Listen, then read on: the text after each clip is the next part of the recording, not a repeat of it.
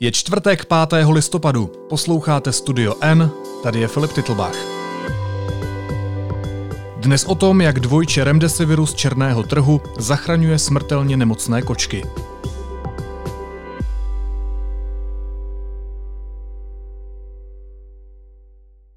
Skoro veškerou pozornost si nyní pochopitelně uzurpuje nemoc covid devatenáct.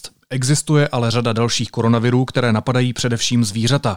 Jeden z nich způsobuje u koček nevyléčitelnou felinní infekční peritonitídu, relativně rozšířené onemocnění, které zpravidla končí smrtí v řádu dnů či týdnů. Jenže už i v Česku se tahle nemoc vyléčit dá, a to pomocí neschválené látky téměř shodné s remdesivirem. I u nás se tak najdou chovatelé, kteří za antivirotika z černého trhu a za naději s nimi spojenou zaplatili mnoho desítek tisíc korun.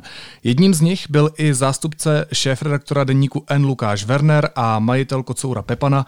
Ahoj Lukáši. Ahoj Filipe.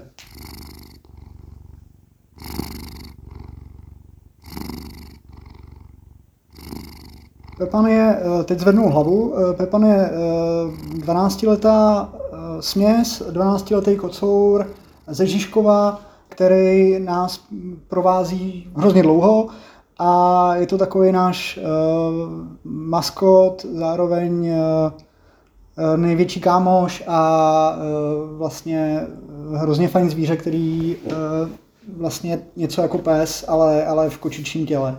Já tě naprosto rozumím, protože sám vlastním Garfielda a Olivera, což jsou taky pro mě takový životní parťáci. Teď už je naštěstí Pepan v pohodě, ale zajímalo by mě, Lukáši, když se vrátíš v čase, tak uh, co se stalo? Jak jste zjistili, že je Pepan nemocný?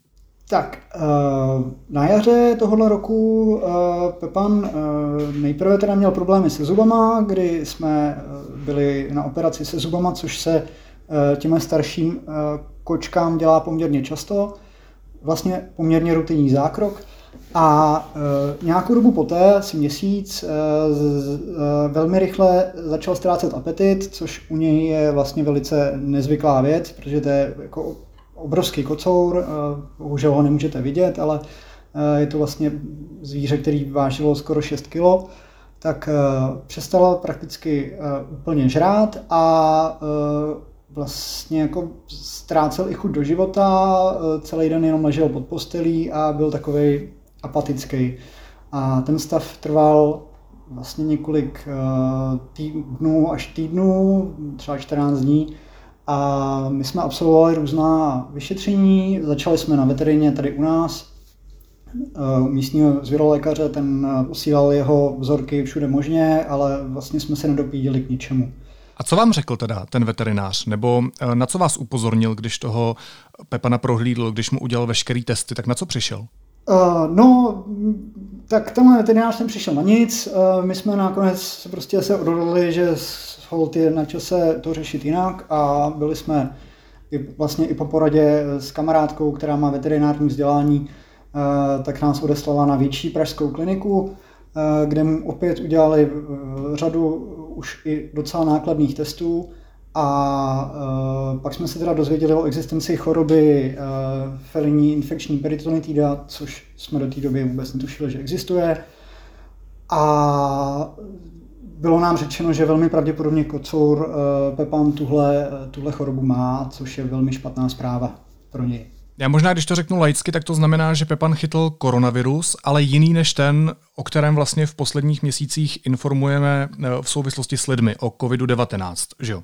Říkáš to naprosto správně, jediná věc, co je možná trošku nepřesná, je, že on ten koronavirus patrně měl v sobě delší dobu.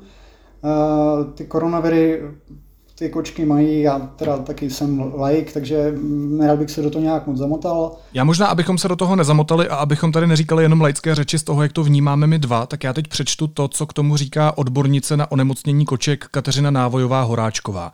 Příčinou onemocnění je zánětlivá reakce organismu. Rozvine se jako reakce právě na tenhle zmutovaný virus, o kterém mluvíme, který ze střeva kočky pronikne do organismu. Ten virus sám o sobě tedy nevede k poškození orgánů, ale e, způsobuje reakce imunitního systému právě proti vlastnímu kočičímu tělu. Možná, Lukáši, jak co nejrychleji podle tvých zkušeností, podle toho, co jsi s tím Pepanem zažil, poznat, že se jedná o tohle onemocnění? I možná vzhledem k tomu, že je u koček vlastně dost běžné. Uh, tak Těch příznaků je, je celá řada a myslím si, že to opět má trochu jako paralelu s tím lidským koronavirem, že spousta těch uh, symptomů je vlastně nespecifických. Jsou to uh, právě věci, které se uh, dají vysvětlovat úplně jinak. Jsou to, uh, my jsme teda měli, teda ne my, ale Pepa měl zvýšenou teplotu, uh, poměrně vysokou, která ale po několika dnech přešla. Zároveň uh, tam byla ta ztráta chuti, kterou, co jsem četl na internetu, uh, popisují skoro všichni. Byla tam ta apatie, uh, no a pak, pak už jsou další příznaky, protože ta, ta choroba má různé vlastně varianty uh, neurologickou, to, to znamená pak máte třeba uh, změny na očích, uh, problémy s chůzí, ale to jsou, to jsou zase věci, které uh, zaplať pánbu, teď to tady ťukám, uh, nás nepotkaly. To už jsou takové ty závažnější, závažnější stavy. No a jaký jste měli možnosti, když jste se dozvěděli, že Pepan trpí touhle nemocí? Co vám nabídli čeští veterináři? Tak, my jsme se dozvěděli, že vlastně Pepan má, má v hrudní dutině obrovské množství tekutiny. Tu tekutinu měla veterinářka ve skleničce, měla takovou žlutou, velmi jako fosforeskující nepříjemnou barvu. A ten další průběh byl takový, že on by se... ta tekutina by se tam vlastně vytvářela dál a dál a on by pak nemohl, nemohl pořádně dýchat. Takže my jsme měli vlastně dvě možnosti základní, buď toho nechat rovnou uspat, nebo ho nechat na, na klinice, aby ho dali trochu dohromady, aby mu dali umělou výživu, aby, aby jako nabral síly a pak ho ještě doma nějakou dobu držet naživu pomocí kortikoidů, kortikosteroidů, který by mu pomáhali a, a prostě podpůrný léčby, aby, aby za, začal jíst a aby nabral nějakou sílu. No a mimo toho se lékařka zmínila, a to je vlastně ten důvod, proč, proč dneska se o tom bavíme, se zmínila o existenci nějakých nelegálních preparátů z Číny, které jsou velmi drahé.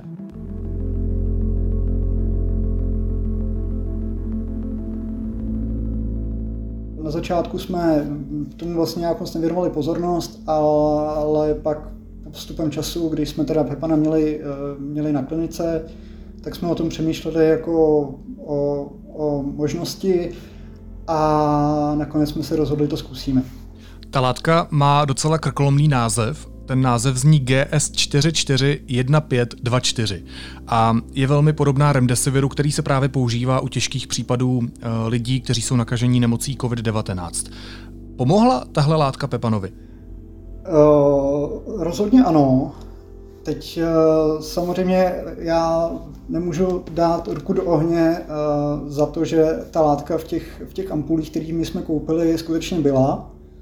Nicméně to, co v těch ampulích bylo, který jsme, který jsme pak teda sehnali přes e, zprostředkovatele, přes e, facebooková fóra, která se, se dají najít na českém na českém Facebooku a i na, na normálně v zahraničí, tak sehnali jsme léky a ať už v nich teda bylo cokoliv, tak to Pepanovi pomohlo. Pepan hnedka po druhé injekci začal jíst, začal, začal prostě vyjevit daleko větší aktivitu, než do té doby jevil a jeho stav se začal zlepšovat a nejenom jako tak okometricky, jenom co, co jsme viděli my, ale i se mu zlepšovaly vlastně výsledky krve, výsledky biochemie a ta tekutina v hrudníku, kterou měl, tak se začala ztrácet.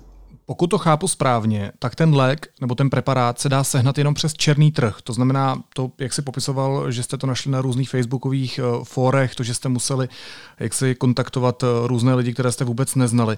Mě vlastně ještě zajímá, kolik jste za ten preparát dali tedy. Jak náročná je tohle léčba? A ty vlastně jako ani předem nevíš, jestli bude fungovat, když ten lék je jaksi nelegální, respektive bez licence. Ano, v současné době, v současné době není jiná možnost, jak se k tomu léku dostat, než přes, přes černý trh, protože on teda podobně jako, jako remdesivir ho vyrobila nebo vyvinula firma Gilead, ale to, co kupují čeští, slovenští, zahraniční chovatelé, je vlastně kopírka, je to, je to uh, vyrobené v Číně, uh, jsou to různé značky a vlastně nikdo nedokáže úplně přesně říct, co, co, co v těch ampulích je. Jo. To samozřejmě je to na riziko těch chovatelů a uh, je to samozřejmě i důvod, proč málo který veterinář s tím, s touto léčbou chce mít něco společného. Je to, je to velice rizikový i z hlediska jako jejich profesionálního fungování. No a ty peníze, kolik jste museli vytáhnout z peněženky? Uh, tak, uh, Filipe, řekni ti to asi takhle, chtěli jsme novou kuchyň. No, je to tak zhruba ta částka, částka odpovídající nové kuchyni. Když bychom započítali i náklady na, na, na veterináře, i na, na to vlastně neúspěšné léčení, ještě předtím, než jsme zjistili, co Pepanovi je, nebo co mu nejspíš je, tak se to bude určitě šplhat někam ke, ke sto tisícům. Proč tahle látka, kterou jste použili na Pepana a za kterou jste zaplatili tolik peněz, nedostala licenci? Proč ten lék jde sehnat pouze na černém trhu a není prostě dostupný?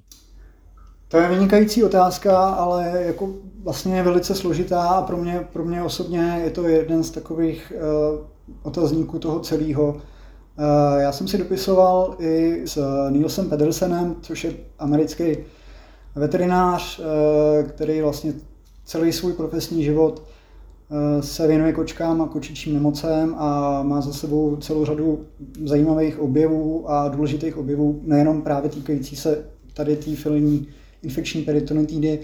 A on právě jako, jako první vyzkoušel, že tahle ta látka funguje vlastně v praxi. Jo? Měl asi třicet koček, všem píchal tady tu G S čtyři čtyři jedna pět dva čtyři a dvacet pět z nich jich zachránil.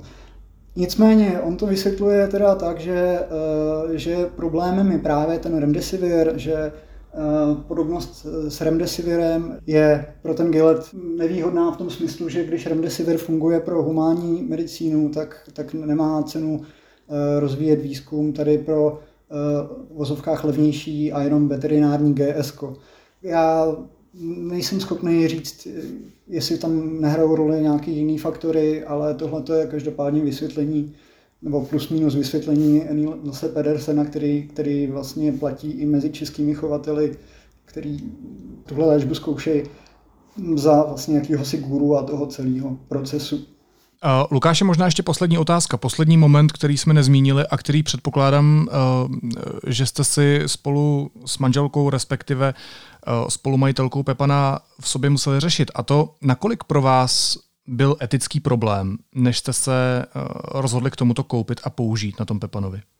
Uh, no, pro mě osobně, jako pro mě značný. Já jsem t- takový vždycky byl spíš při zemi, nikdy jsem nekupoval nic nelegálního, autě jezdím pomalu a, a jsem takovej hodně zatažený, pokud mám jít do nějakých takovýhle vlastně mimo svoji komfortní zónu. Ale e, asi jsme si řekli, že nemáme jinou možnost, no, že jako jinou možnost máme, ale zase kocoura máme rádi a je to, je to, je to teda psala nějaká paní, když jsem řešil, jestli, jestli léčit takhle starýho kocoura, jestli jo nebo ne, ona napsala: peníze nebudou, my budem. Samozřejmě je to hezký si to, si to takhle říct, no, ale, ale no, prostě šli jsme do toho a nelitujeme, ale bylo to opravdu těžký, těžký období. Nezmínili jsme věc, taky poměrně asi zásadní, ta, ta aplikace těch léků.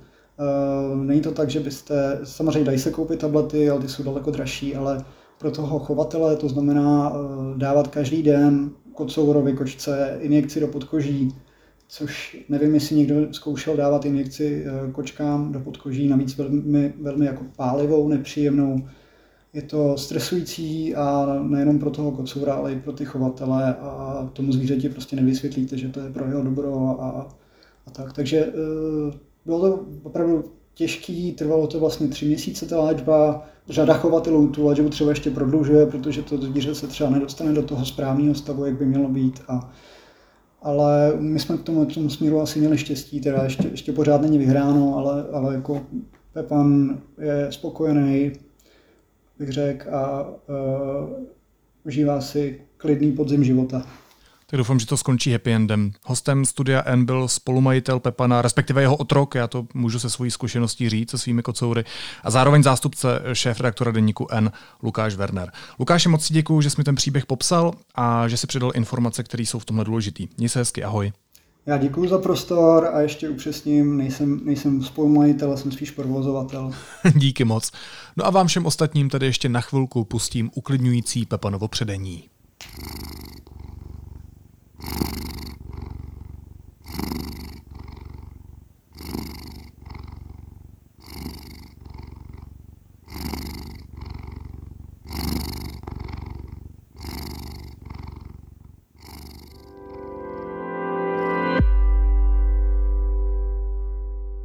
A teď už jsou na řadě zprávy, které by vás dneska neměly minout.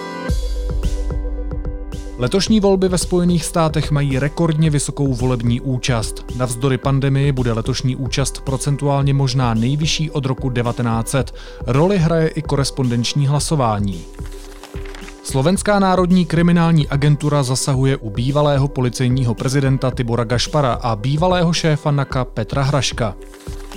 Ombudsman se rozhodl zahájit šetření z vlastní iniciativy a prověřit postup úřadů ve věci stavby Nová Masaryčka. Reaguje tak na informace z médií naznačující možné pochybení úřadů u této pražské stavby. České hospodářství čeká letos kvůli omezením spojeným s šířením nového koronaviru propad o šest celá devět procenta, což je ale zlepšení proti dřívějším odhadům, uvedla to Evropská komise. Krajský soud v Brně znovu rozhodl o propuštění politika Jiřího Švachuly z vazby. Švachula je souzen v případu rozsáhlé korupce na radnici Brno-Střed. Bývalý místostarosta a exradní se dostane na svobodu. Státní zástupce Radek Mezlík nepodal proti rozhodnutí stížnost a proto je usnesení soudu pravomocné. A ústavní soud odmítl další dvě stížnosti proti vyhlášení nouzového stavu a restriktivním opatřením. Ani u jedné z nich nebyly splněny procesní podmínky pro věcný přezkum, protože je podaly osoby, které k tomu nejsou oprávněny.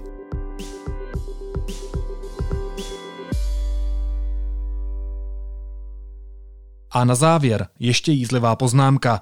Majitel vyšehradské restaurace Rios, kde se v říjnu sešel šéf poslanců ANO Jaroslav Faltínek s tehdejším ministrem zdravotnictví Romanem Primulou, se ke schůzce poprvé vyjádřil. Cituji.